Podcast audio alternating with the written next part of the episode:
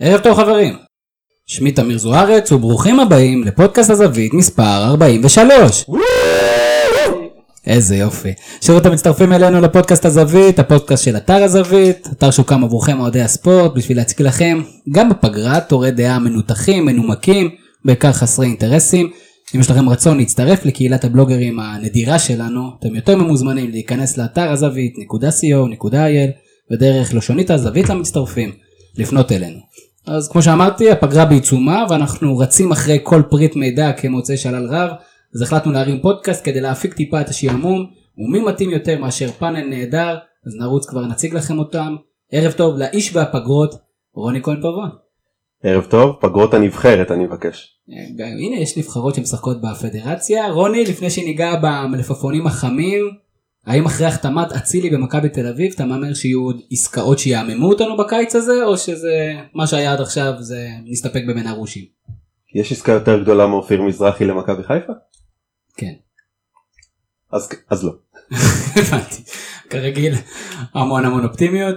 אה, ישירות מכיכר ספרא כשהוא שתוי ומאושר הצלחנו לתפוס ולארח את אלון שאול מכדורסל שפל. ערב טוב אלון. ערב טוב. אלון לאחר שתי אליפויות בשלוש שנים קמפיין יפה באירופה וללא אפשרות כרגע להגיע ליורוליג. מה המטרות הבאות של הפועל ירושלים? אה, קודם כל להמשיך להשליט אה, דומיננטיות מהכדורסל הישראלי ולהמשיך לעשות קמפיינים טובים באירופה ואני מאמין שבהמשך גם האופציה של היורוליג עלולה להיפתח. אנחנו בהחלט מקווים. וחוץ מאלון ומירוני אנחנו שמחים לארח מישהו שמאז שנגמרה העונה ב-NBA מצליח לישון הרבה יותר. ערב טוב ליובל שחר. ערב טוב, מה נשמע? יובל אתה מאתר הופס חשוב להגיד והליגה השנה ה-NBA הייתה מאוד מאוד לא שוויונית. אנחנו צריכים להתחיל להתרגל לזה עד שיעבור תור הזהב הזה או שכבר העסקאות האחרונות ששמענו היום בלילה ואתמול בלילה ייתנו את אותותיהם בזמן הקרוב. קשה לי להאמין שהעסקאות האלה ישנו משהו עם הדומיננטיות של גולדן סטייט אז אפשר להגיד שצריך להתחיל להתרגל אבל uh, גם זה זמני. גם זה יעבור מה שנקרא. אנחנו נדבר בהרחבה על ה-NBA אנחנו למעשה נפתח עם זה אז יש לנו הרבה נושאים על הפרק א' כמובן ה-NBA ננסה לנתח את הגמר את הקבוצות את הווריורס את קליבלנד להבין לאן הפנים של הליגה גם כן בקשר לדראפט בקשר לטריידים ננסה להבין את הטריידים האלה. לאחר מכן נדבר קצת על כדורסל ישראלי שהייתה לנו על הכדורסל השנ... הישראלי שהיה לנו העונה הזאתי.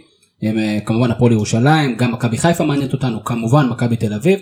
נעבור לכדורגל כדי שגם רוני לא ישתעמם נדבר קצת על נבחרת ישראל נדבר על ריאל מדריד רונלדו כן לא מה זה אומר למעשה ואיך זה מתקשר לשליטה של הסוכנים בכל הכדורגל האירופאי ונסכם עם מלפפונים ישראלים משלנו ככה ארץ ישראלים אז אנחנו כבר רצים קדימה ויובל אם אני חוזר אליך תנתח לי את סדרת הגמר הזאת את השנה הזאת ב-NBA ואתה יודע דברים טובים דברים קצת פחות טובים שהיו השנה ובאמת מבט קצת קדימה מה איך אנחנו הולכים לא להשתעמם בשנים הבאות. אז כמו שציינת זה שנה שכולה הייתה גולדן סטייט ווריורס בעצם מלפני שנה אה, תחילת ה free agency של, של הקיץ הקודם אה, עם ההחתמה של דורנט אני חושב שהוא חתם באזור הרביעי ליולי אה, שזה מהר מאוד בתחילת הקיץ ומאז הכל הגולדן סטייט דומיננטיות מוחלטת בעונה הרגילה בפלייאוף אין מה לדבר הפסד אחד. זאת הייתה עונה אני חושב לא פשוטה לקברניטים של הליגה כי להנהלה של הליגה אני בטוח שזה לא פשוט לראות את זה קבוצה כל כך דומיננטית וכמו. יכולנו לקרוא את הבלוגרים שלנו והגולשים, זה מאוד מאכזב אנשים. אה, אנשים רוצים תחרותיות, אנשים רוצים את הפאן הזה של משחק שביעי, משחק שישי, וזה היה קצת באסה בתור אוהד אה, לראות את זה. אמ, אני חושב שבאמת זה משהו שאנחנו נצטרך להתרגל אבל אני לא רואה אותם עוצרים בשנה שנתיים הקרובות יותר מאוחר נדבר קצת על אה, חוזים שנגמרים ודברים כאלה שכן יכולים להשפיע באיזושהי צורה. אמ, אבל אני חושב שהליגה תהיה חייבת, אה, וזה נושא מאוד מעניין, הליגה תהיה חייבת לעשות משהו כדי לעצור את תופעת הסופר האלה, כי, כי זה בעיה. זה... אלון, אתה רואה מצב כזה שהליגה מתערבת כדי לעצור את השושלת המתפתחת אולי של הווריורס למרות שגם על זה אנחנו נדבר. יש, יש סיכוי שכן, אמ, האמת היא אני בטוח שגם אה, אדון שחם פה זוכר יותר טוב ממני את כל מה שקרה עם קריס פול והמעבר שנחסם ללייקרס ובסוף הוא הגיע לקליפרס איכשהו. אה, יש סיכוי כי הליגה כן חשוב לה גם התחרותיות והשיווק ו- וזה לא פעם זה לא תהיה פעם ראשונה שהיא מתערבת בצורה כזאת או אחרת אבל אני חושב שהיא קצת קצת אולי פספסה את ההזדמנות להתערב באופן משמעותי כי בסגל הנוכחי של הווריורס אה, היא יכולה להתחיל שושלת ולהפגין דומיננטיות מאוד מאוד אה, חזקה ומהדיווחים שאנחנו קוראים בימים האחרונים שגם דורנט וגם סטף קרי שאמורים שמסיימים חוזה כביכול בקיץ אבל צפויים להישאר אה, לא יחתמו על חוזים גבוהים מדי כדי להשאיר את שחקני הסגל הרחב שהם מאוד מאוד משמעותיים כדי להביא תארים אה, והסגל שאנחנו מכירים כרגע לווריורס צפוי מאוד שיישאר גם לשנים, קוד... אה, לשנים, לשנים הבאות אולי עם שינויים מינוריים אבל אה, אבל כן הליגה כן תצטרך לעשות משהו אני מסכים לגבי התופעה הזאת של הסופר טימס כי מה שקורה זה שנוצר לך מצב שיש לך מספר קבוצות מאוד מאוד חזקות והפערים עלולים לגדול יותר מדי ויהיו לנו כל מיני קבוצות שלא מעניינות בשום צורה בעיקר בתחתית של הליגה זה חבל וכדאי לטפל בזה. אתה לא חושב שכל תופעת הסופר טימס דווקא מחזק את המותג של ה-NBA בקהלים ש, ש, שהם לא הגיעו בעבר? לצורך העניין מה שריאל מדריד עשתה באסיה לפני כמה שנים ומה שאנחנו רואים בכלל בכדורגל האירופי. אני באופן אישי בתור מישהו שלא לא צופה הדוק של ה-NBA יש לי סיבות אחרות לקום לפנות בוקר. אמ, אני רואה הרבה הרבה יותר חולצות של גולדן סטייט ברחוב מאשר פעם אה, בעיקר בקרב ילדים. זה תופעות שהקהל הרחב הרבה יותר מתחבר אליהן מאשר לעקוב אחרי קבוצות קודשות אחת השנייה לדעתי. אנחנו גם רואים את זה באחוזי הרייטינג המאוד מאוד גבוהים של הסדרה, שוב, לא מספיק שוויונית הזאת. באופן, באופן כללי אבל אני חושב שבעידן הנוכחי הרבה יותר קל לשווק את, ה, את הליגה הזאת גם ברמה הבינלאומית וגם ב, ב, בגילאים שונים יש לך כל כך הרבה אמצעים שונים לצרוך את הליגה אה, אז, אז הרבה יותר קל גם באמת להגיע אה, לכל הגילאים ולכל האנשים. אני מסכים זה מאוד מאוד מלהיב מצד אחד אבל אה, אוהדי ספורט אוהדי כדורסל שמחוברים לליגה הזאת יותר אני כן מרגיש שזה הפריע להם. הרבה מאוד אנשים גם אנשי מקצוע מהתקשורת וגם אוהדים נורא נורא הפריע להם שהפלייאוף הזה היה יותר מדי צפוי יותר מדי חלק משהו מהקסם של הליגה קצת נאבד בעקבות הדבר הזה וסדרת הגמר שלא תבינו אותו לא נכון הייתה אדירה מבחינת רמת כדורסל אבל גם היא באיזשהו מקום הייתה קצת צפויה. אני לא בטוח שזה, אה, שזה כזה נכון. מה שכן אהבתי זה לשמוע אמרה אחת אה, של הקומישיונר של הליגה אדם סילבר שהוא אמר נכון יש כרגע איזושהי, איזשהו פער שנוצר אבל אני לא רוצה להחליש בהכרח את החזקות אני רוצה לייצר מצב שבו אני לוקח את הבינוניות ואני מעלה אותן למעלה. וזו חשיבה שהיא היא, היא כן חשיבה יפה. השאלה איך עושים את זה באופן מעשי. בדיוק, זה נשמע סיסמה כזאת. יובל, אתה רוצה להתייחס לזה, לאמירה הזאת? איך אדם סילבר יכול לחזק את הבינוניות? מה, הוא ייתן אה, תקרת שכר משתנה? מה, מה הוא יכול לעשות? תראה, אני חושב שקודם כל, אמ, אנחנו זוכרים, אני לא זוכר, אני- אל תפוס אותי במילה, אבל לפני אה, יותר מחמש שנים זה היה, אה, קריס פול עוד היה בניו אורלינס, אה, והוא היה, כבר היה טרייד כמעט סגור עם הלייקרס, שהיה אמור להעביר את קריס פול ללייקרס, דיברנו על זה, כן, כן. והליגה התערבה, זה הדרך היחידה, היחידה לעצור את התופעה הזאתי. אמ, ואני חושב שהליגה צריכה לחזור ולעשות את זה, או לייצר חוקים יחד עם, עם ארגון השחקנים, אה, לייצר סיטואציה כזאת. אין באמת דרך אחרת, פשוט כי הכישרון בליגה הזאת הוא כל כך גדול, וגם זה משהו ששווה להתייחס אליו. ההבדלים בין הליגה של 2017, 16, 15, אה, למה שהיה בתחילת שנות האלפיים, הוא משמעותי. כמות הסופרסטארים שיש היום בליגה היא, אני מנחש פי 2 או פי 3. יש המון שחקנים שאנחנו אומרים הם אולסטאר קל, אה, והם לא נכנסים למשחק פשוט כי אין מקום. אה, אז הליגה, זאת אומרת, הרמה מאוד עלתה, אה, אז מן הסתם יש יותר כוכבים, ו... ומאז אה, לברון ג'יימס, והיה אפילו בוסטון, אה, הם רוצים להתאחד והם רוצים אליפויות. אה, וזה בעיה, יכולה להיות בעיה טובה אה, אם קבוצות יבנו את עצמם, זאת אומרת יותר משתי קבוצות יבנו את עצמם ככה, זה אפשרי. אני לא יודע אם אני אפתיע אותך, אני חושב שקליבלנד היו יכולים לעשות הרבה יותר בסדרה הזאת, אני חושב שהם נפלו בעיקר על אימון, אה, זו דעתי האישית. אה, הייתה להם דרך לנצח יותר ממשחק אחד. אה, הם היו לא רחוקים מלנצח משחק אחד. ו- נכון, הם היו לא רחוקים בכלל, אה, אני חושב ששוב, זה להיכנס קצת פנימה, אבל אה, תראה דיוויד בלאט שכולם אה, נורא אוהבים אותו בארץ והכל טוב, הוא נתן, בסדרת הגמר שהוא היה, הוא נתן סדרה ענקית מבחינת אימון. הוא האט נורא את הקצב, הוא הרג את גולדן סטייט ככה, אם לא, אם הפציעות לא היו הורגות אותו, הוא כנראה היה לוקח אליפות. אה, אני חושב שזה מה שקליבלנד היו חייבים לעשות, והם קצת שיחקו להם. אה, אז אני כן חושב שה... גולדן סטייט קליבלנד זה היה יותר שוויוני מאיך שזה הרגיש או נראה. אה, צריך עוד, עוד קבוצה אחת כזאת או שתיים ו, ואני חושב שהליגה תרוויח מזה המון, בוסטון יכולה להפוך לאחת כזאת. סן אנטוניו לא אני רחוקה. חושב שיש לה יותר בחירות דראפט מאשר יש לקבוצות אחרות ב- יותר in a lifetime. בדיוק. אה, דרך אגב, עוד- אולי אתה יודע, עוד נקודה כאן למחשבה, אלון, מדברים על זה שאתה יודע, תקרת שכר, אבל בסופו של דבר לכוכבים הגדולים, אלה שעושים את רוב הכסף שלהם ב merchandise, זה פשוט לא מעניין כבר. שזה גם כן סוג של, מה זה, עולם חברתי, תפיסתי, שאומר, אני מעדיף להיות, אה, לזכות באליפויות מאשר לקחת את את הג'קפוט. קודם כל יכול להיות שכן ואגב זה, זה כן נושא מאוד מאוד חשוב כוכבים מאוד מאוד גדולים עושים המון כסף מה, מהדברים שמסביב למשחק עצמו ומבחינתם הם אומרים אם אני רוצה עכשיו להיות מוצלח ולזכות בתארים אני צריך להוריד מהשכר שלי כדי שנוכל להחתים שחקנים טובים לסגל אז אני את הכסף הגדול שלי לאו דווקא יעשה באופן ישיר דרך הקבוצה. אני פשוט אביא את זה מכל מיני מקומות אחרים והיכולת של שח- שחקנים משמעותיים להרוויח שכר יחסית נמוך בהשוואה למה שהם אמורים לעשות זה מה שמקנה ל super teams האלה את היכולת בכלל לבנות כאלה סגלים עמוקים. אנחנו רואים את זה גם בשכר של, אה, של דורנט ושל קרי. אם הם היו מרוויחים את הסכומים שהם כביכול באמת אמורים להרוויח לא היה כסף לשלם לשון ליבינגסטון ולאנדרה איגודלה ולכל הסגל החזק שיש לגולדן סטייט במסביב לכוכבים שבפועל אלה השחקנים שעושים הבדל משמעותי בין קבוצה שבקושי מעפילה לפלייאוף לבין קבוצה שזוכה בתואר ואני חושב שזה מאוד מאוד משמעותי וזה כן נקודה שצריך לגעת בה. סלח לי על הציניות אבל לדעתי אם אתה רוצה לעשות פרסומת לפפסי אתה צריך להיות אלוף ה-NBA ולא להיות הכוכב של הקבוצה שלך עם שכר הרבה יותר גבוה. אז אני חושב שהעובדה שרונלדו למשל בריאל סליחה שאני מושך את הדיון לכדורגל כל כן, הזמן. אה, זה פעם, אזכור תתרגלו שני של ל- ריאל בסדר. מדריד ועדיין לא התחלנו, עוד לא חכו, הזכרתי את קגלמאכר. חכו שנגיע בדיוק. אמ, אה, אתה מוציא אותי מחוט המחשבה.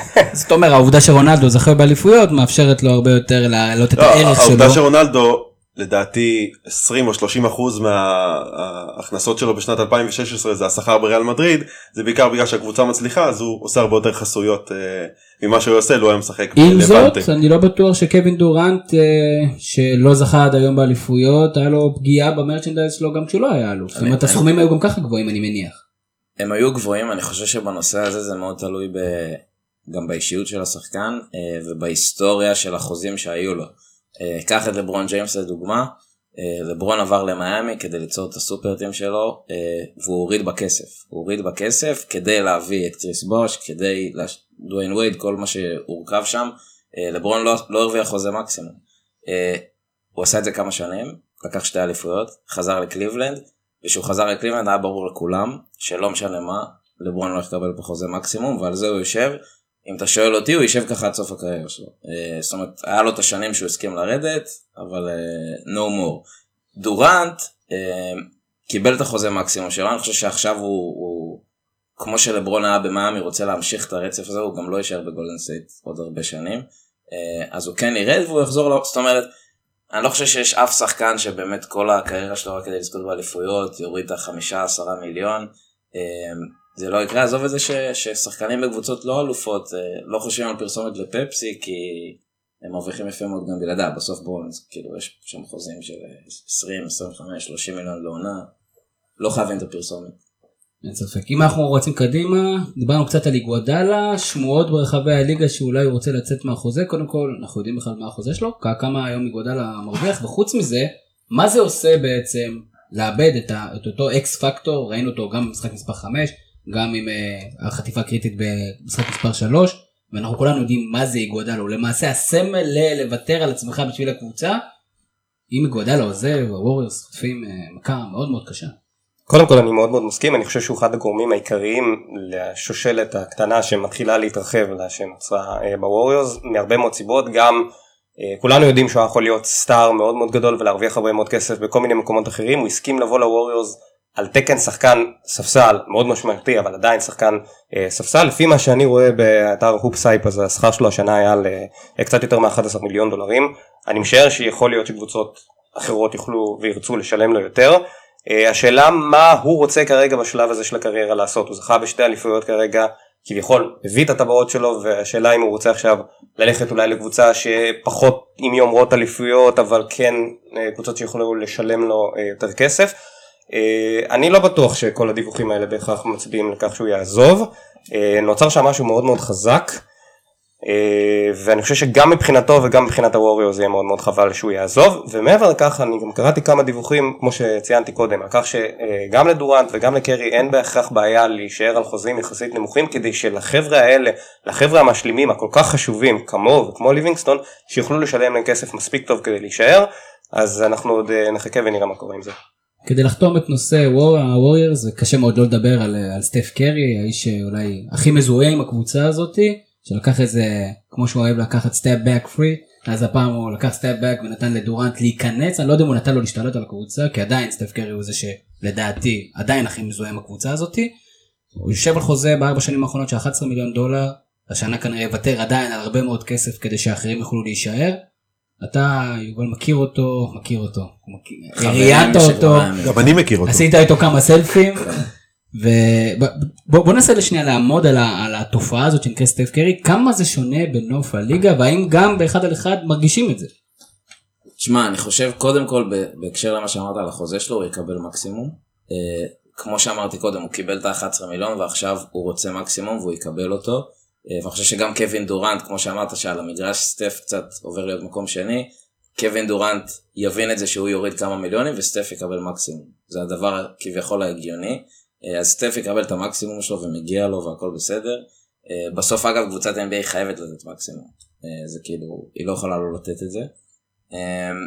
לגבי סטף באופן כללי, אני חושב שהסדרה, סדרת הגמר, הפלייאוף בכללי, האחרון, למרות שהוא כאילו היה מספר 2, היה הכי, זה היה הסדרה הכי טובה בקריירה שלו.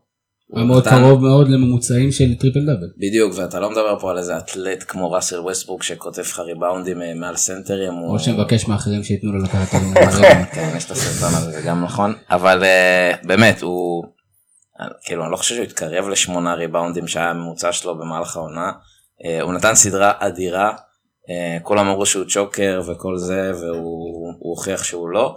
אה, תשמע, הוא אישיות מאוד חמודה, אני פגשתי אותו, דיברתי איתו, אה, אתה רואה עליו גם, הוא עם הבנות שלו וכל זה, כזה המשפחה המושלמת. אה, כן יש תופעה אצל סטף קרי בזמן האחרון שמעצבנת אה, ואפשר לקרוא על זה, לא אותי באופן אישי אבל הרבה שחקנים בליגה, אה, טוענים על קצת שחצנות שלו אה, ויהירות כזאת יש בגמר את הקטע שהוא נשכב ושם את המגבת על הראש וכאילו הלך לישון. אה, היה שלב שהוא באיזה- חגיגה של איזה סל התכופף ככה אחרי השלשה של. קווין דורנט על הראש של לברון. בדיוק, אה. יש איזה משהו ככה, אתה יודע, שכאילו ה baby face החמוד הזה, סטף קרי, שכולם אוהבים, ואגב, הקהל בכל העולם והגלובליות הוא הכי אהוב לדעתי by far בליגה מוכר הכי הרבה חולצות, כן, כן, וגם far. בשנה סדירה לא מדהימה שלו, נבחר לחמישיית האולסטאר. אני חושב שזה עושה אותו שנוא על ידי, על ידי שחקנים אחרים בליגה, וגם תראה את לברון, לברון אה, כל הזמן דאג להחמיא לקווין דורנט, אה, והוא כל הזמן דאג לא להחמיא אה, לסטף קרי, שימו לב במסיבות עיתונאים תמיד אמר KD והערכה וכבוד, אף פעם לא לסטף קרי. גם ראינו את זה שנה שעברה בסדרה בין אוקלהומה לגולדן סטייט, שהיה שם איזה שיח כזה של ראסל ווסטברוק ודורנט, ושאלו אותם על ההגנה של סטף קרי, וווסטברוק התחיל לצחוק, והיה כזה סיפור כזה. הוא לא אהוב בקרב השחקנים, הוא מאוד אהוב בקרב הקהל, ותשמע, כי אני, כי לא יודעים לאכול אותו? כי הוא לא מספיק פיזי? כי הוא לא משחק את המשחק old school? תשמע, א' הוא מעצבן, במשחק שלו, זאת אומרת לא, לא כצופה, הוא מעצבן כיריב, אה, כי הוא דופק לך את השלשות האלה וזה הדבר הכי מעצבן בעולם, אה, כי זה כאילו לא הגיוני והוא דופק אותם. אה, אני אם הייתי שחקן זה היה נורא מעצבן אותי אחד כזה, כאילו לברון כזה נכנס לסל, bully כזה, בריון, אתה אומר אוקיי, כאילו סבבה, אבל, אבל השלשות של סטף קרי מעצבנות. צ'יפ שוט כאלה. אה, כן, ואני הדבר הכי קרוב לדוביגל במלך הסלים. נכון, זה מאוד מתסכל. אז אה, אני חושב כל, הסיפור שלו והמבנה הגוף שלו והעובדה שהוא כזה צנום והעובדה שהוא כזה חמוד וכולם מתים על הבת שלו והוא אתה יודע הוא, הוא מושלם כזה ושונאים את זה. אה, וזה המציאות אבל אני יכול להגיד לך שהוא באמת ממה שאני דיברתי איתו וראיתי קצת בדינמיקות שם בחדר הלבשה בחימום הוא שחקנים בקבוצה שלו מתים עליו. גם אני מת עליו, אני חייב להגיד. אה, אלון, אם אנחנו עוברים לקליבלנד, קצת הפתיע הפיטורים של אה, דויד גריפין מלהיות ה general manager של קליבלנד, דווקא אחרי שלוש שנים טובות סך הכל, בטח עם אליפות וקונטנדרית שנתיים ברצף, שלוש שנים. זה רק מראה טיפה על כמה לפעמים הדינמיקה בין, אה, בין הנהלה לגורמים בתוכה, בין בעלים לבין ה general manager, כמה זה יכול להיות מאוד אה, מאוד שונה ממה שאנחנו חושבים שזה באמת קורה מאחורי הקלעים. אה, ככל הנראה, לפי מה שאני קצת הצלחתי לקרוא, היה vision שונה בין מה שדן גילברט רצה למה שגריפין רצה לעשות בקליבלנד. אה, וזה גרם לפיצוץ ולכך שהוא לא ממשיך. בסוף אני כן חושב שהוא עשה עבודה טובה עם מה שהיה אפשר. כמו שיובל אמר, עם החוזי עתק שיש לסטארים שלו, הוא כן הצליח להרכיב סגל לא רע בכלל שלא עשה מספיק בגמר, בין אם זה מבחינת יכולת אישית של השחקנים וגם מבחינת אימון וגישה טקטית למשחק שאני לא חושב שהייתה נכונה. אה, ועדיין הוא התמודד עם קבוצה היסטורית. הוא התמודד עם קבוצה היסטורית, אה, אני לא חושב שגריפין הוא בהכרח הבעיה פה, זאת אומרת יש הרבה שבאו בביקורת בכך שמה שהוא עשה זה לנסות אה, להציב מסביב ללברון המון המון קלעי שלשות כדי להתמודד עם קבוצה בערך באותו סגנון ולהילחם אש באש ואומרים אולי זה לא היה נכון אולי היה צריך טיפה יותר שומרים חזקים. ותהו אה, האם זה, זה נכון מבחינת הבנייה של הסגל. אני לא בהכרח בא עליו בביקורת, יכול להיות שזה כן מה שהיה נכון, אני כן מסכים עם יובל שמבחינת השיטה והגישה שקליבלנד באה מבחינה טקטית זה לא היה נכון, הם ניסו להילחם אש באש מול הקבוצה שמדליקה אש הכי טוב בהיסטוריה של המשחק זה לא נכון אמ, אבל כן הוא עשה עבודה טובה הוא הביא שחקנים טובים כשלברון רצה playmaker באמצע העונה לא היו כמעט אפשרויות והוא הביא את דרון וויליאמס אמנם בשלהי הקריירה ובמקום לא טוב אבל יחסית מהאופציות שהיו על השולחן הביא, הביא אופציה טובה אמ, מעניין לראות לאן הוא ייקח עכשיו את עצמו ואיזה קבוצה תנסה לחטוף אותו. אני חושב שיותר מעניין איזה general manager הגיע לקליבלנד. שזה גם סיפור. ו...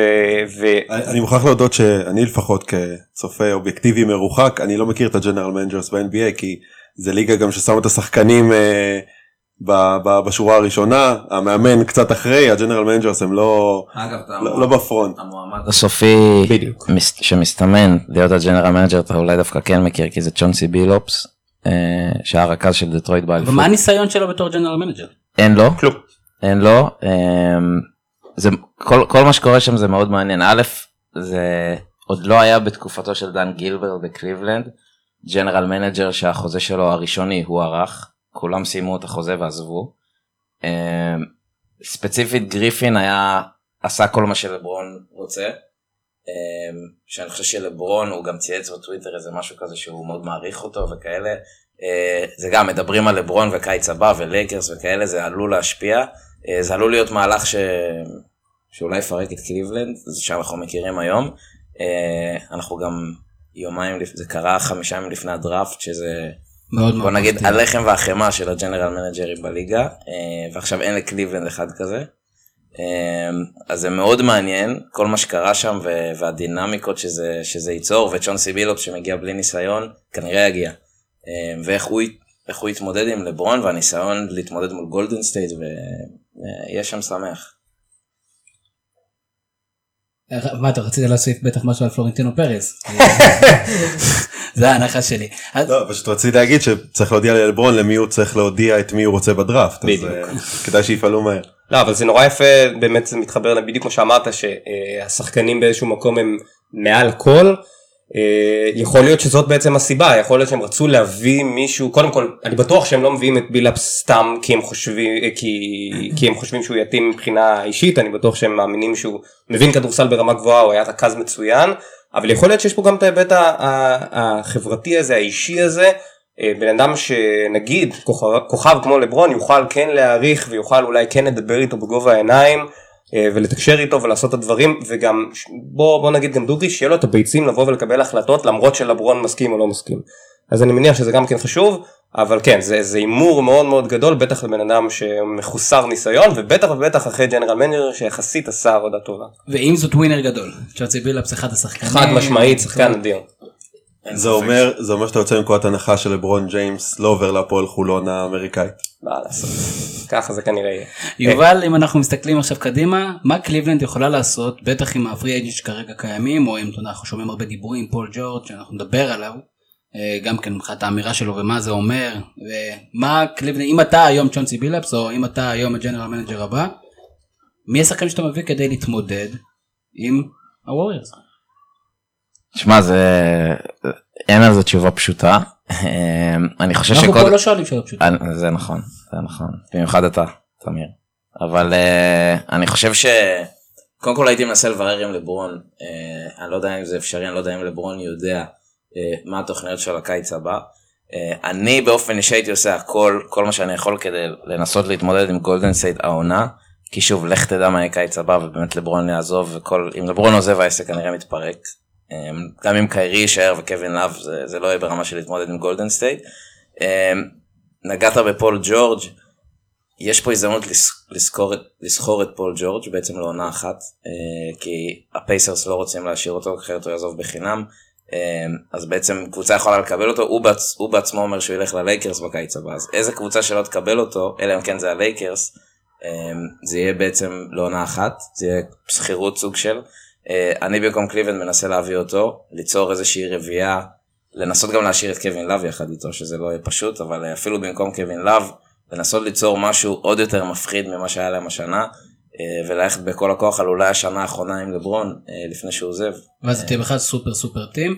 אה, דרך אגב התחושה שלי שאנחנו הולכים לראות המון trade ים מאוד מעניינים השנה. גם אולי בגלל שזה התחלה של השבוע האחרון שראינו את הדברים האלה מתחילים לקרות ולדעתי הולך להיות מאוד מאוד מעניין. יוסי גיל שואל אותנו בפייסבוק live מה העתיד של דיאנג'לו ראסל במזרח. אלון, כמה מילים על ה trade הדי מפתיע הזה? כן, אז בואו קודם כל אה, אה, נרחיב על ה trade מי שלא מכיר, אז אה, ה trade בעצם שולח את דיאנג'לו ראסל ואת טימופיי מוסגוב לברוקלי נץ, וברוק לופז עושה את הדרך ההפוכה, וגם בחירת דראפט בסוף הסיבוב הראשון. 26 או 27. 27 אם אני זוכר נכון. בכל אופן, אני כן באיזשהו מקום אוהב את דיאנג'לו ראסל, אני חושב שהוא מנהל משחק לא רע בכלל, עם הרבה מאוד פוטנציאל. אה, אני קצת מרחם עליו כי אני לא כל כך יודע מה יש לנץ להציע גם העונה הקרובה ובכלל בעתיד זה אה, franchise מקרטע שעשה המון המון, המון החלטות לא נכונות אה, ולא אמורים להיות לו שחקנים מי יודע מה כדי לעשות משהו רציני לפחות בעונה הקרובה מצד שני זה כן יאפשר לו את האופציה לקחת את הקבוצה לידיים זאת כנראה תהיה הקבוצה שלו אה, וזה אומר שהוא יוכל אה, לקחת מנהיגות ולקחת אחריות ולקחת החלטות ולהתפתח אולי יותר כשחקן שם. אה, אבל זאת סיטואציה מאוד מאוד בעייתית. ניחא זה היה בקבוצה אחרת שאני מרגיש שיש לה גם פוטנציאל להתפתח למשהו מעבר, אבל ספציפית בברוקלין קצת קשה לי לראות את זה קורה. אוקיי. אנחנו שוב דיברנו קצת על, על trade ים ועל free agent, אלון אתה הכנת לנו את הטופ שלוש של ה free agent שיכולים להיות מעניינים בליגה השנה, תן לנו אותה. טוב, קודם כל יש כמה free agent שאני לא חושב ששווה כל כך להתייחס אליהם כי אנחנו די יודעים מה הולך לקרות. למשל גם דורנט וגם קרי הם מסיימים חוזה ב, אה, בקיץ הזה אבל הם, הם צפויים להמשיך בגולדן סטייט אז אני לא כל כך חושב שצריך להתייחס. יש כמה שמות ששמתי עליהם אה, אה, את הדגש. קודם כל אה, אנחנו מדברים על גורדון הייוורד שמסיים חוזה אה, ביוטה והוא שחקן מצוין, הוא השתפר מאוד בשנים האחרונות. אה, אה, עשה עונות נהדרות ביוטה באמת. אה, היו כל מיני דיווחים על אולי אפשרות לעשות trade ולעבור לסלטיקס וזה יכול להיות אופציה סופר מעניינת כי זו בערך העמדה העיקרית שבה הם יכולים לעשות גם קפיצת מדרגה אה, די רצינית ולחזק אותם במאבקים שיש להם שם במזרח עם הקאבלירס. אני חושב שהוא אופציה מאוד מאוד מעניינת אני לא כל כך יודע אילו קבוצות מנסות כרגע לבדוק אופציות להביא אותו אבל אה, אני חושב שזאת אופציה אחת מעניינת. השחקן השני שלדעתי רלוונטי וגם לגביו יש כבר דיווחים אה, זה קריס פול שאחרי עוד התרסקות בפלייאוף ועוד פעם חוסר מזל עם פציעות של הקליפרס יש תחושה שכנראה השנה העסק שם יתחיל להתפרק אה, ויש דיבור מאוד מאוד חזק על להגיע לספיירס וזה מאוד מאוד מעניין כי אנחנו, אנחנו כרגע בתקופה שכמעט לכל קבוצת NBA יש רכז מאוד מאוד טוב ויש אינפלציה של רכזים מעולים בליגה אה, וכשניסיתי לחשוב לאיזה קבוצה הוא יכול להגיע אז אני ניסיתי לחשוב על קבוצות שיש להן באמת סיכוי לטבעת וראיתי שלכל אחת מהן לקבוצות הטובות יש רכז מספיק טוב כרגע וכשהגעתי לחשוב על הספיירס אז כרגע כביכול הרכז הבולט הוא טוני פארקר שהוא כבר מעבר לשיא ולהביא פתאום את קריס פול שגם הוא לא בדיוק צעיר זה יכולה להיות אופציה שמאוד מאוד יכולה לשדרג את הספרס וזה נראה לי מאוד מאוד הגיוני מבחינה מקצועית וזה יכול להיות מאוד מאוד מעניין אבל יש סיכוי סביר שהוא יעזוב. אמ, זה לגבי השחקן השני, השחקן השלישי ששווה לשים עליו אה, אה, את הדגש זה קייל לאורי שמבין השלושה הוא 100% אמור לעזוב את טורונטו, הוא גם אמר בסוף הפלייאוף שהוא נורא נורא רוצה את הבאד וכבר יש תחושה כללית שהוא עוזב.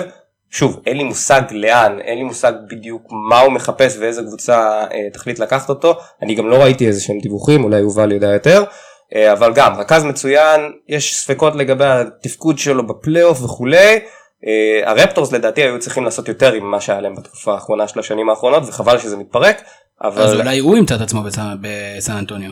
אין לדעת, באמת, הדברים האלה הם כל. כך דינמיים, ובאמת חבל לי שהוא עוזב את הרפטורס, כי אני כן, יש לי איזה סימפתיה קלה ל franchise הזה, אבל גם הוא אה, אופציה אה, מעניינת. דיברנו גם על הקליפרס, אם אה, כבר מרחיבים את זה מעבר לשלושה, אז יש גם את בלייק גריפין שמסיים חוזה ואנחנו לא יודעים אם ימשיך. יש המון free agencies מעניינים, אני חושב שהשלושה האלה אמורים להסיק את מירב העניין בסופו של דבר. אני מוכן להמר על שלושתם. אתם מוכנים? יאללה, איפה רוץ. הם יסיימו? יאללה, תן. זה מוקלט והכל. כן. תן, תן, תן. קאי לאורי יהיה ביוסטון. זה ההימור שלי. אוקיי, הוא קריס רצה- פול הוא יישאר רצה את הבת, בקליפרס. אבל- שיתחתן. אוקיי. אה, הוא יהיה ביוסטון, קריס פול יישאר בקליפרס, פשוט כי לדעתי בקיץ הבא כל החבורה הזאת של לברון, כריס פול, וייד, הם כולם ינסו איכשהו להתאחד ב-LA. שיעשו road trip ברחבי אריזונה. דרך אגב, אה, עומר מימון אומר שלאורי על הכוונת של הר- של הרוקטס. כן, אה, זה דיברו, דיברו על זה, אני גם ראיתי איזה, זה עוד לא שיחות רציניות, אבל אה, אני חושב שזה גם מתאים. אז זהו, רציתי לשאול אותך, בטח אחרי עונה שבה ג'יימס הרדן משדרג את המספרים שלו בעמדה אחת, אז פתאום להביא רכז ולהחזיר את הרדן לשתיים, אתה חושב שזה משהו שהוא יעבוד ושהרוקטס בהכרח רוצים? אני חושב שלא אומרים, אם קאי לאורי רוצה לבוא אליך, אתה לא תגיד לו לא. סבבה. אוקיי. זה- זה יכול להיות דעתי. מעניין. אה, לעשות משהו חדש, כי הרי להמשיך בישן, אתה תמשיך להיות אה, חצי גמר מערב גג, ולהתראות. ואייווד יהיה בבוסטון, זה השלישי. אם ווד ילך לבוסטון זה הופך אותה לדעתי לקונטנדרית. זה- עוד אחד, עוד. אחד צריך. עוד אחד? אמרנו יש שצריך. להם 15 אלף בחירות דראפט, תבחרו עוד אחד. עוד אחד. על הכיפאק, אני רוצה לסיים את הסשן NBA הבאמת המעניין הזה, בהימורים לשנה הבאה, תגידו לי מי הולך להיות אכזבה מטורפת ומי הולכת להיות המוצלח, המצליחה ביותר, או בוא נקרא האלופה. רוני, תספר לי על קבוצות שאתה מכיר. סליחה, אני חושב שקליבלנד תהיה מאכזבת וגולדן סטייט תהיה על בסיס אה, סקר- כן. סקר דעת קהל. גולדן סטייט, תיקח שוב. אה, מאכזבת, אה, גם נורא תלוי מה יקרה בשלושה. כן, אנחנו לא יודעים עדיין מה יהיו הציפיות. זה קשה לי להגיד לך מאכזבת, אני מקווה שלא בוסטון. אה, לצערי אני חייב להיות משעמם וללכת על גולדן סטייט וזה אחרי שאני זוכר שדיברתי עם יובל מיד אחרי ה trade על דורנט וההימור הראשוני שלי היה שהדבר הזה לא יעבוד ושהם לא ייקחו אליפות השנה. וזה עבד טוב מדי זה היה אפילו קצת מעצבן שזה עבד טוב מדי הם במבוא להשתלטות טוטאלית על הליגה וזה קצת מאכזב. לגבי מאכזבת כמו שיובל אמר מוקדם מדי אני קודם כל רוצה לדעת איזה סגלים אה, יהיו כדי לנסות לחשוב ולאתר איזה קבוצה עשתה צעדים יותר טובים או פחות טובים.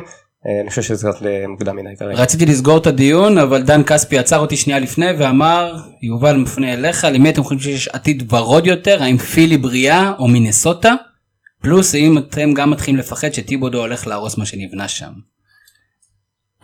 לשאלה הראשונה אני חושב שפילי, אני מאוד אוהב את מה שפילדלפיה עושה, אני חושב שהבריאות זה הסימן שאלה העיקרי, אבל פילי יכולה להיות קבוצה מדהימה. יש להם שלושה, שלושה שחקנים סופרסטארים מטורפים, זה, זה בן סימון, זה ביד וזה עכשיו פולט שייבחר בדראפט. אמ, אני אוהב את טיבודו, אה, הוא יבנה את הקבוצה הזאת בצלמו, הוא ילך על הגנה ולהאט הקצב והדברים האלה, אבל אה, יש שם כבר בסיס טוב בלי קשר אליו, זאת אומרת, הם שחקנים מצוינים. אה, אני אישית אוהב אותו, אז אני לא חושב שהוא יהרוס שום דבר, אבל אין לדעת. על הכיפאק, אחלה סשן NBA, רוני אתה תיקח אותנו לסשן הבא של הכדורסל הישראלי, ואתה תסביר למה השיטת הכדורסל הנוכחית בכדורסל הישראלי פגמה לך בהנאה מהענף הזה, שגם ככה אתה לא אוהב. קודם כל אני, יש לי מונולוג ארוך אז אה, סתם. אה, יכול להגיד אותו דבר גם לגבי ה-NBA, אני חייב להגיד שבאופן כללי יש לי בעיה עם ה-NBA והעובדה שהוא קצת נעדר רגש אה, לדעתי. אה, כחובב כדורגל אירופי וישראלי לדעתי זה, זה המוטיב המרכזי בספורט הזה, רגש. אה, וזה מאוד חסר לי ב-NBA, אה, שמועות על קבוצות שיכולות פשוט לעבור מעיר אחת לעיר אחרת, זה מזעזע אותי בכל, בכל רמה אפשרית.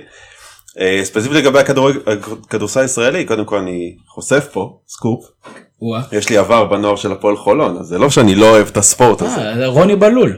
לא? רוני כהן, הפבון בא קצת אחר כך. אמ,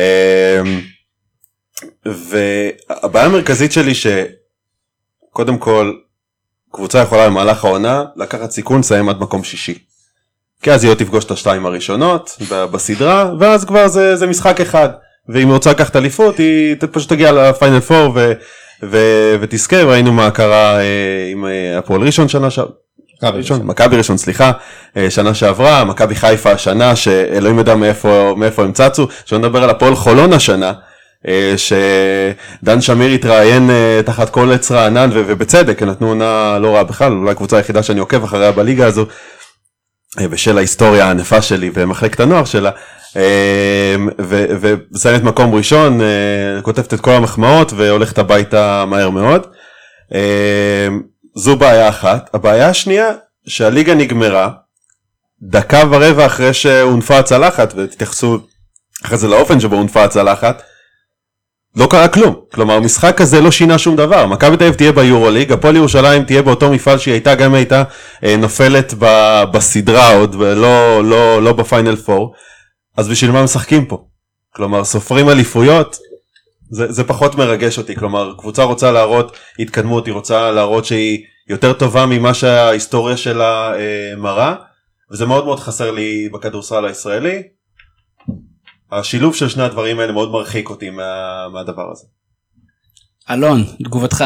טוב, אה, נחלק את זה באמת ל- לכמה חתיכות. קודם כל לגבי שיטת הגמר, אה, זה איזשהו פורמט שהתקבל בליגה לפני כעשור, אה, כניסיון להחיות את, ה- את העניין סביב הליגה, כי הייתה תחושה שבאמת אחרי עשרות שנים שבהם חווינו רק אלופה אחת שהיא לא מכבי תל אביב, שזאת הייתה גליל של 92-93 והייתה דומיננטיות מזעזעת של מכבי תל אביב מעולה מבחינתה, מזעזעת מבחינת הליגה, וגם ב-2003 ו-2004 היא גם הייתה קבוצה, אה, 2003-2004 ו-2004-2005 היא הייתה הקבוצה הכי טובה באירופה ולקחה את היורוליג.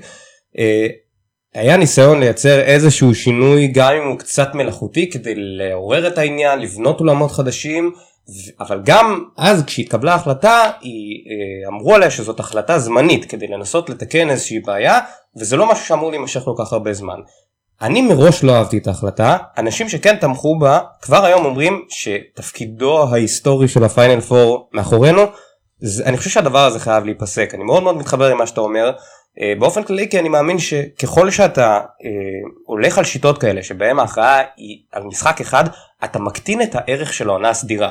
הליגה הישראלית משחקת עם שלושה סיבובים, כל קבוצה משחקת 33 משחקים בעונה הסדירה כדי לקבל יתרון ביתיות על משחק אחד. מכבי תל אביב קיבלה יתרון ביתיות לאורך כל הפלייאוף כביכול מהמקום הרביעי. הייתה לה יתרון, היה לה יתרון ביתיות נגד בני הרצליה, ואז בגלל שנבחר האולם שלה היא גם אירחה את הפיינל פור. וברור שיש גם עניין של חלוקת קהל שוויונית באירוע עצמו. אני חושב שזה לא טוב, אני חושב שזה אה, מוריד את הערך של אליפות, אני חושב שזה מוריד את הערך של עונה סדירה, ואני גם חושב שזה לא מקרי שאנחנו הליגה היחידה שפחות או יותר בעולם שמוכרעת בשיטה כזאת, אה, והגיע הזמן לחזור לסדרות, אז אני מסכים איתך.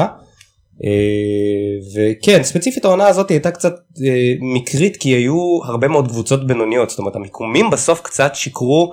אה, חולון ואילת לצורך העניין שסיימו במקום הראשון והשני ומגיע להם הרבה מאוד כבוד לא היו מאוד מאוד הרבה יותר טובות מחיפה וראינו את זה בפלייאוף. אני חושב שאתה יכול בדיוק בעניין הזה להאשים את השיטה כי הפועל ירושלים ו... ומכבי תל אביב אמרו סבבה נעבור את זה עוד אנחנו בטופ 4 או אפילו בטופ 6 אנחנו נתמודד עם הסדרה הראשונה ואחרי זה נשבור את הראש אז הם סליחה זרקו כל העונה במיוחד הפועל ירושלים ששמה את היורו קאפ יפה, יפה. כן, כן, כן, הצלחת. לא ראו את הגבות שלי דרך הלייב 50 אחוז פגעת. לא התלבטתי בין יולב אוקיי. אבל אה, עד כדי כך אני. בקיא, בקיא. אה, כן, הייתה שנה. יפה בגביע קוראץ'. כן. אה, העיקר גביע הטוטו נשאר גביע הטוטו. אה, ושוב איבדת את החוט. אה, אז זה בדיוק העניין של השיטה ואני רוצה להוסיף משהו דווקא משהו שתמיר אומר כל הזמן בשיחות בינינו העובדה שאתה יכול להחתים שחקן עד 10 דקות לפני הגמר או עשר דקות אחרי אם הגמר. מישהו לצורך מכם. יודע לעזאזל מה הכללים להחתמת שחקנים ב- בליגה הישראלית אנא אני מחזיר אליך שאלה רגע. כי אתה מדבר על השיטה ועל המיקומים שזה בסוף אתה יודע אנחנו נהיה top 4 יהיה לנו ביתיות. זאת אומרת אני מסכים לגמרי והייתי מבטל את הפיינל 4 הייתי גם עושה סדרות של שבעה משחקים.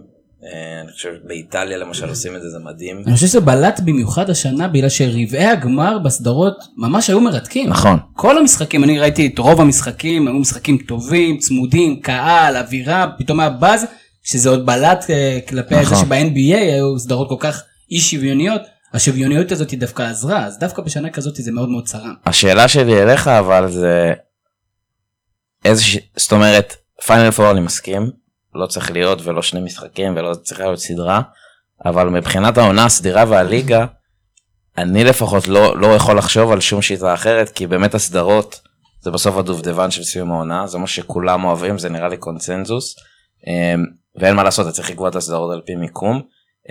אז בגלל זה אני חושב אני שואל אותך אם יש לך איזה רעיון אולי אה, לא יודע נדבר עם אה, עם אה, אדלי מרקוס מנכ"ל מנהלת הליגה אבל אז דבר אבל לדעתי אין כל כך תחליף לזה. לא, לא, רק כדי לחדד, אני, אני מכיר בזה, ואגב, אני לא מכיר ליגת כדורסל שמוכרעת בשיטת ליגה, כולן מוכרעות בפלייאופים, וההבדל בינם לבין הגביע זה שבגביע יש משחק אחד ופה יש חמישה או שבעה או שלושה. אה, הבעיה שלי שאם אנחנו הולכים על, על פיינל 4 ואתה גוזר לאחור, אז כל הליגה הסדירה היא מיותרת. כי באמת בין מקום ראשון לשישי אין שום משמעות. זו הבעיה. עכשיו אני יכול. להגיד לך שהכי מנוי בהפועל חולון כבר אה, כמה שנים עוד בפחים עוד שם מנוי בחינם אה, ואני הולך לכמה משחקים אני הולך למשחקים נגד הפועל ירושלים ונגד אה, מכבי תל אביב ובאמת כיף לי אבל בפן התחרותי אני לא רואה שום ערך בליגה הזו. בסדר, אבל אני חושב שכולנו מסכימים על זה סך הכל. בוא כן, בוא גם נגיד אה, עוד כמה דברים בסוף פיינל 4 בין היתר נועד לא רק כדי כאילו להחליש את מכבי תל אביב הוא נועד כדי לייצר בכוח שוויוניות זאת אומרת אם יש פערי תקציב עצומים אז אנחנו נגרום לכך שהמקריות עולה סטטיסטית במשחק אחד ואז יוצרים ככה תחרותיות. וזה מתחבר נורא למה שהתחלנו לדבר מקודם גם על העניין של מה קורה ב-NBA ועל הציטוט הזה של אדם סילבר שאמר אני לא רוצה להחליש את הגדולות אני רוצה לחזק את הקטנות.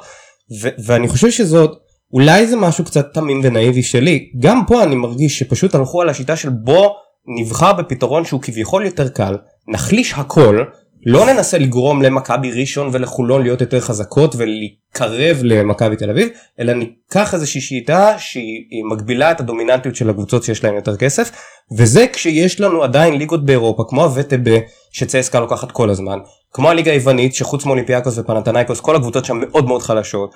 בספרד זה כמעט תמיד ריאל או ברסה והשנה קיבלנו אלופה מדהימה שהיא ולנסיה אבל זה מאוד מאוד מקרי.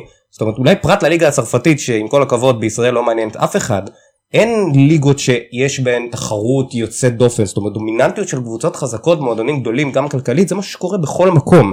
אז אני לא מבין את, ה- את ההיגיון הגדול בשיטה הזאת ואני לא באמת חושב שזה פותר כלום אלא זה יוצר מציאות מזויפת של כאילו תחרותיות אבל המצב לא משתנה ראינו היום בדיוק לפני שעה ג'ון די ברטולומיאו חתם במכבי תל אביב בחוזה עתק שאף קבוצה אחרת בליגה לא, לא הייתה יכולה להציע לו אולי פרט להפועל ירושלים זאת אומרת פערי התקציב עדיין עצומים בסוף השחקנים הטובים עדיין רוצים ללכת למכבי תל אביב אולי לירושלים הפערים האלה לא לא הצטמצמו אלא פשוט יצרו שיטה שגורמת לכך שסטטיסטית יש סיכוי יותר גדול לאלופה אחרת וזה באמת מה שקרה.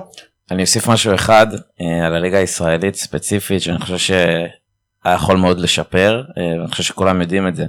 בליגה הישראלית יש שלושה סיבובים לעונה הרגילה. זה מעיק, אה, זה מאוד ארוך, זה מייאש את מי שהוא לא כזה חובב כדורסל אז בטוח הוא לא עוקב כי המשחק ב, יש משחק בשני ובשלי יש כמעט כל יום משחק שישי בצהריים פתאום דברים כאלה. אה, אני חושב שהשלושה סיבובים זה מאוד מעיק. צריכים לעשות שניים ואז אם באמת את הפלייאוף אז, אז זה מסתדר זה אחד הדברים שאני חושב שבמנהלת יהיו חייבים לשנות אה, וזה מאוד מאוד פוגע בליגה הישראלית ובמיתוג שלה שהם רוצה- לא אלופים. אני רוצה להתייחס לזה אבל אה, שקודם כל אני מאוד מאוד מבין מה אתה אומר ובהרבה מאוד ליגות באירופה זה ככה אבל בליגה שלנו יש רק 12 קבוצות ואם אתה תעביר את הפורמט לשני סיבובים אז יש לך בעצם 22 משחקים של עונה סדירה ומיד ללכת לפלייאוף. אני מרגיש שזה קצר מדי ואז עולה השאלה האם מרחיבים את הליגה? ואני חושב שזה גם יכול להיות זאת גם יכולה להיות טעות מאוד מאוד גדולה כי כבר היום כמעט באופן קבוע בליגה יש איזה קבוצה שתיים שהן מאוד מאוד חלשות ביחס לליגה, אין מספיק שחקנים ישראלים כדי למלא את הליגה, בטח עם החוק הרוסי שזה נושא בפני עצמו, וזאת נוצרת בעיה, אני חושב שבגלל זה גם מקפידים לשמור על השלושה סיבובים, כי אני לא רואה דרך להרחיב את הליגה, ואם תעשה רק 22 משחקים, יכול להיות שזה יהיה קצר מדי. אוקיי, התחלת לגעת בחוק הרוסי, תמימות דעים ש- שהדבר הזה לא צריך לקרות? אני חושב שהוא לא צריך לקרות. אני חושב שזה זה, זה כבר זה הבנתי את הראש שזה התחיל. אה, אני חושב שהיום זה כבר מיותר. זה... אתה אומר גם ניסיון שהתחילו עם כוונות טובות, כש- בסוף- כשצריך לדעת לכבות עליו את האור. בדיוק אני חושב שבסוף הישראלים הטובים משחקים וישחקו והם כבר מצאו פתרונות של מתאזרחים וכל מיני זה שכאילו גם ככה מטשטשים וקצת מחביאים את הישראלים למרות החוק הרוסי. אה, אז אני חושב שמי שישראלי והוא טוב ישחק כאילו קארם משור כזה נכון הם כנראה במכבי וכאלה פחות יקבלו הזדמנויות אבל הם ילכו לקבוצות יותר קטנות ויקבלו את ההזדמנות ואם יהיו טובים אז מכבי תיקח אותם. אה, כמו שהיה פעם לפני החוק הרוסי. אה, אני חושב שגם אמפירית אנחנו רואים שאין יותר שחקנים ישראלים טובים מבעבר. אני, אז אני אתייחס ל, אה, לדעה שלי שהיא די נחרצת עוד מהרגע הראשון.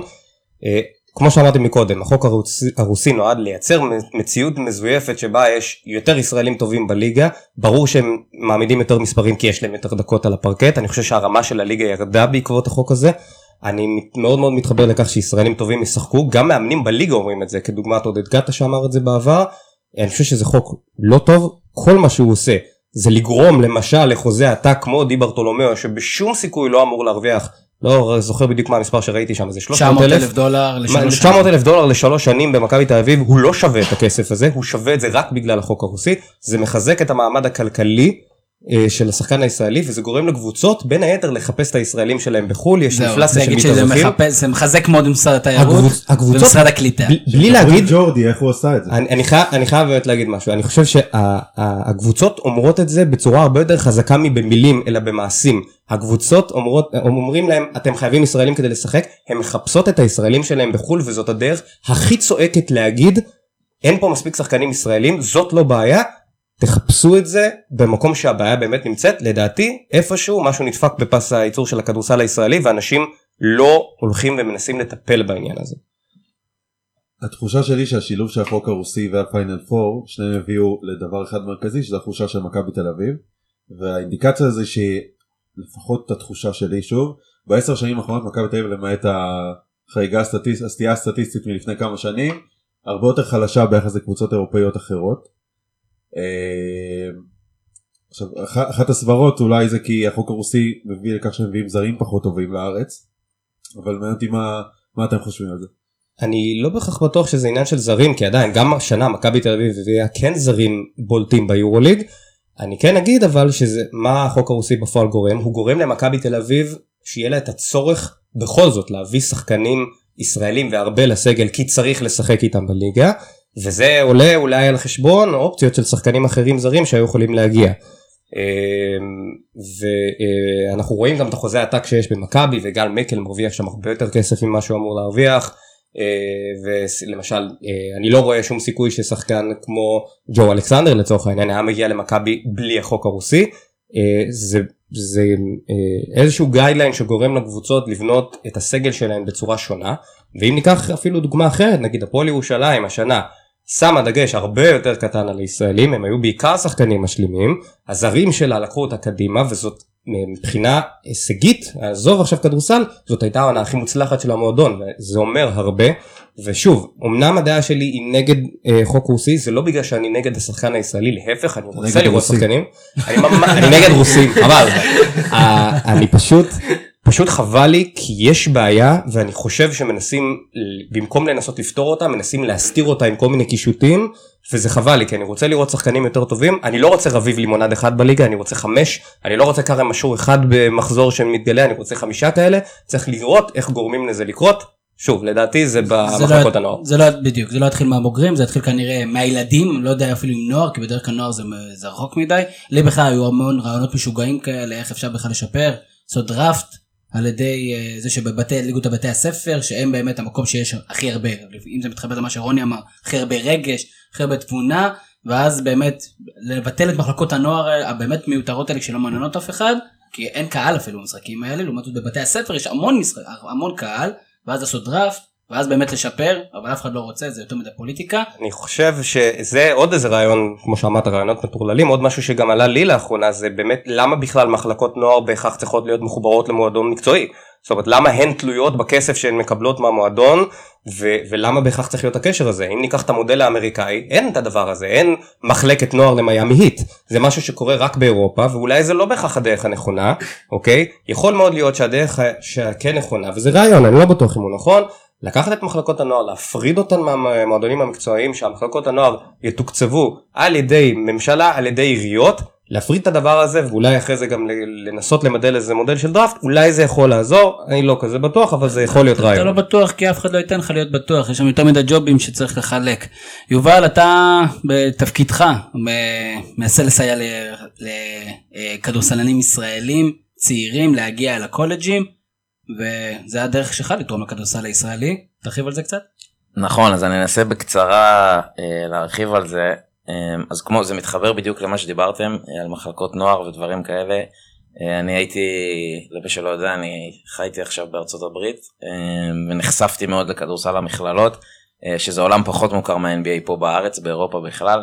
אה, זה עולם מדהים, אפשר לדבר עליו שעות. אה, בשורה התחתונה, לי זה הרגיש מאוד חסר, זאת אומרת פעם היו הרבה ישראלים, הנפלד, שפר, אה, עמית אמיר, כל מיני חבר'ה שוואלה אנשים היו קוראים בבוקר מה הם עשו כאילו הם משחקים ב-NBA אה, והיום אין את זה ואני באמת מנסה עכשיו למצוא חבר'ה, לאו דווקא את החבר'ה העילית שהולכים למכבי ואני מבין למה הם רוצים כבר לחתום במכבי כי הם יכולים, לחבר'ה ב-level 1.5-2 אה, ולהוציא אותם לקולג'ים אה, ולא הרבה יודעים ואם מישהו מאזין לנו הורים או, או שחקנים צעיר, כדורסל צעירים אה, זה מאוד אפשרי זה אפשרי גם אחרי הצבא.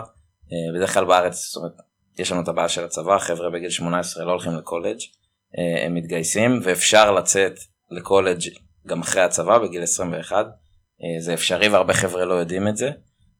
וזה משהו שאני מנסה ככה להפיץ את השמועה ולדבר כי אני חושב ש... שנתיים, שלוש, ארבע בקולג' אה, לשחקן ישראלי בן 21, הוא יכול לחזור לפה בגיל 25 ו... ולהיות שחקן משמעותי בליגת העל. אה, ואם הוא לא עושה את זה, הוא מתגייס ו... ונעלם. אה, וזה מה שאני מנסה לעשות, והלוואי וזה יצליח. נאחל לך בהצלחה, אני בטוח שהכדורסל הישראלי יודה לך מאוד אם תצליח. אי אפשר לחתום דיון על כדורסל ישראלי בלי לדבר קצת מכבי תל אביב, אז אני רוצה לדבר על אבן ספחיה. אלון, התחברתי מאוד, אני אתמול ראיתי בחדשות הספורט את צביקה שרף מדבר על אה, נבן ספחיה ואמר שאלה טובה, הוא אמר קבוצה במשבר מביאה מאמן ששלוש שנים אפילו לא חי את הליגה האירופאית, ששיחק גם לא הוביל קבוצה, היה עוזר מאמן של אטלנטה. מה נבן ספחיה שאני זוכר אותו בתור מאמן די למלם לפני 11 שנים במכבי תל אביב, לא מסוגל לתת למכבי תל אביב, האם הוא האיש שיכול להוציא אותה מחושך לאור? קודם כל אני חושב שמאמן טוב הוא מאמן טוב לא משנה מה, יש לו יתרונות וחסרונות, אני חושב היתרון אולי הבולט זה שהוא כביכול מכיר את המערכת, מכיר את הנפשות הפועלות ואת ההנהלה ומכבי זה מועדון שזה מהווה יתרון. אבל 11 שנים עברו. אבל 11 שנים עברו זה נכון.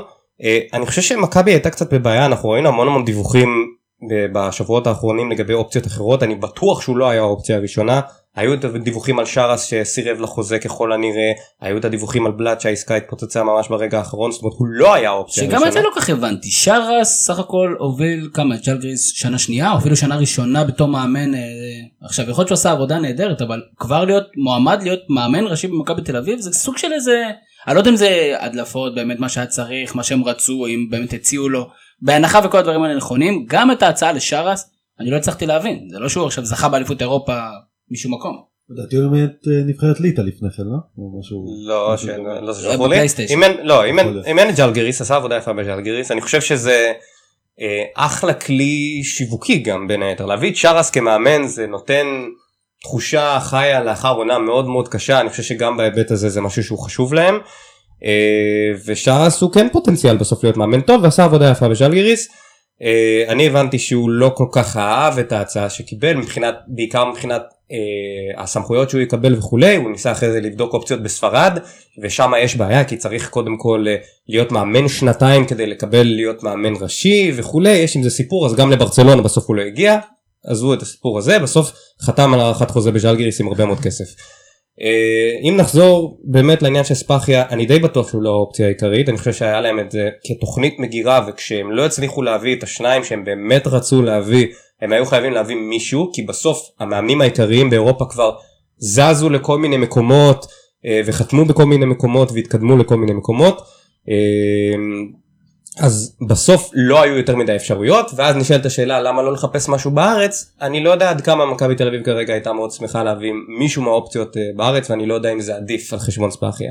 עכשיו מבחינת כדורסל באמת הוא שלוש שנים היה באטלנטה אני לא יודע איזה דבר חדש הוא יכול להביא אני כן יודע שהוא כן מאמן כדורסל טוב ועכשיו זה, זה הבעיה של מכבי תל אביב אנחנו ראינו את זה גם בשנה האחרונה זה לא בהכרח מאמן זה לא העניין הזה היא החליפה חמישה מאמנים זאת לא הבעיה העיקרית בוא נגיד את זה ככה יש הרבה מאוד בעיות נוספות ואם מכבי תל אביב תוכל לפ... לטפל בהן ולייצר אה, מרקם עבודה הרבה יותר נכון ולתת אולי גם למאמן יותר אה, יותר אחוזים ויותר משקל בקבלת החלטות של אה, החתמת שחקנים ובניית סגל יהיה להם יותר קל ככה ויהיה להם יותר טוב ככה הם, הם צריכים לתקן הרבה מאוד בעיות שהן לאו דווקא מאמן ואם הם יעשו את זה אז אני חושב שיהיה להם יותר טוב.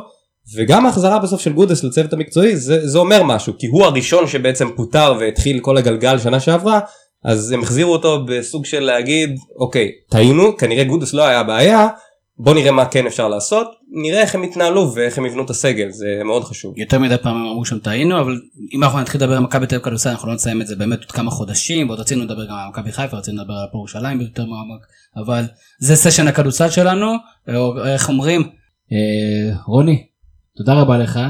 תגיד לי שאתה אופטימי לגבי ליגת העל. אני אופטימי בעיקר מכיוון שבאתי לפודקאסט ואמרתי fuck כדורסל עכשיו ונהניתי מאוד. אה, אז אם אני הצלחתי להתעניין. יש לך נחמה גם של מכבי חיפה כדורסל כל עוד הקבוצה שלך בכדורגל מקרתה. הקבוצה שלי בכדורסל היא הפועל חולון אה, זכר נכון, נכון. לקריירה המפוארת שלי בנוער כולל עונת השאלה למכבי בת דרך ים. אגב נושא מעניין מאוד נושא מאוד מעניין לדבר על השילובים המאוד מוזרים שיצרו עצם העובדה שאין קבוצת כדורסל בית"ר ירושלים או אין קבוצת כדורסל. יש קבוצה שהתחילה בליגת נמוכה אבל יש בית"ר ירושלים. אבל שיש הרבה לדוגמה יעקב שחר שאוהד מכבי חיפה כנראה בכדורגל ואוהד מכבי תל אביב בכדורסל. אוהד כל מיני מכבי שילובים בכדורגל. ומכבי בכדורסל. ואנוכי שאני בוגר מחלקת נוער של בני הרצליה ואוהד את הפועל ירושלים וזה קורה זה קורה בארץ שלנו. אז הנה אני אנצל את זה כדי להודות לך אה, אלון שאול מדף הפייסבוק הבאמת קורע אה, כדורסל שפל אז תודה רבה לך שהגעת אלינו יובל שחם אנחנו מסיימים גם איתך אוהב אתכם, אוהב אתכם. אנחנו זה הדדי מאוד ועבור עבור כל המאזינים שהצליחו איכשהו לשרוד את זה כ- כרגע אצלנו פודקאסט הזווית באתר הזווית הזווית נקודה co נקודה il תמשיכו להאזין לנו לשמוע אותנו לבוא תצטרפו תהיו כותבים תהיו חלק מהמהפכה שאנחנו מנסים לעשות בתקשורת הספורט. אני הייתי תמיר זוארץ אני רוצה להודות לברק קורן על אה, זה שהוא בכלל סובל אותנו ומוכן בכלל להאזין לנו לפני שהוא חותך אותנו. אז אה, שיהיה לכם המשך לילה מענה ותהנו מהפגרה יום את נגמרת ביי ביי.